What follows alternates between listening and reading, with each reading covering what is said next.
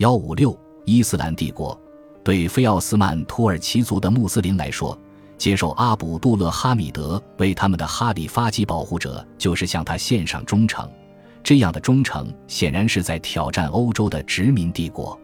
十六世纪时，印度洋周边国家的穆斯林统治者向苏丹求援对抗葡萄牙人。此时，各个国家的穆斯林再次求援，以抵抗帝国主义，即阿尔及利亚和突尼斯的法国、印度尼西亚和马来西亚的荷兰、印度和被占领的埃及的英国，以及中亚的俄罗斯。以前的苏丹并不一定会把穆斯林的希望摆在第一位。就在改革预兆公布一年后。印度的穆斯林反抗英国殖民统治期间，英国向苏丹阿卜杜勒麦吉德求助。他非常合作地写了一封信，在印度的清真寺宣读，要求穆斯林保持平静。非洲的穆斯林百姓如今几乎全都部署于奥斯曼帝国。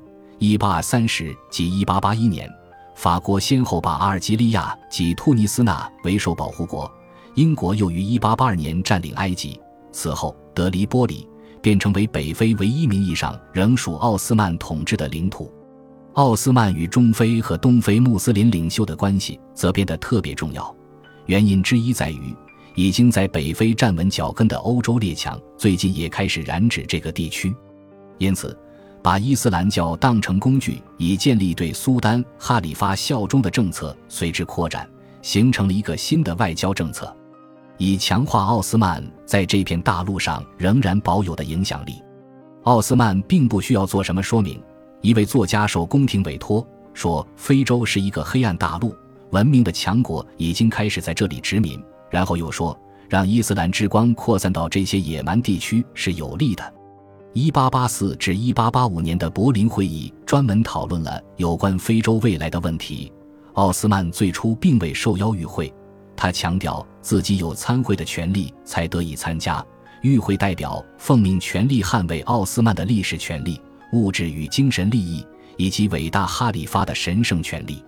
然而，奥斯曼从来不想直接控制他们的这些穆斯林同胞，后者也十分感激奥斯曼的节制。奥斯曼给许多外国穆斯林领袖颁发了勋章与荣衔。从桑吉巴尔苏丹到非洲的小部落酋长都曾荣誉加身，前者于1880年接受苏丹阿卜杜勒麦基德颁发的梅基底勋章，后者则在1894年收到伊斯坦布尔访问团特使颁发的奥斯曼徽旗。这位特使还建议应授予这些首领荣誉长袍、诏书及一本《古兰经》，以此期望他们在周五礼拜中纳入苏丹的名号。俄罗斯与中国的穆斯林也是他们的目标。随着俄罗斯的势力不断进入中亚，奥斯曼希望能加强对中亚穆斯林的吸引力，以破坏俄罗斯的活动。一九一零年，后来被称为“恶名昭彰恩维尔帕夏”的年轻军官来到上海，离开时留下了两名随行的神职人员。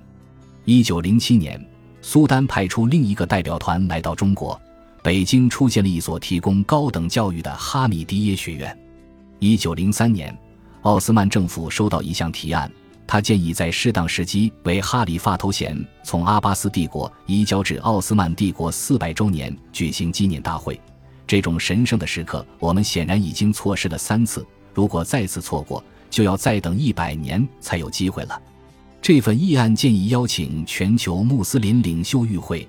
甚至包括澳大利亚的穆斯林领袖，但大会从未召开，因为1917年的欧洲仍一片混乱，奥斯曼世界也在快速消失中，而哈里发头衔的移转过去从未被庆祝过，原因无他，这在过去并不重要而已。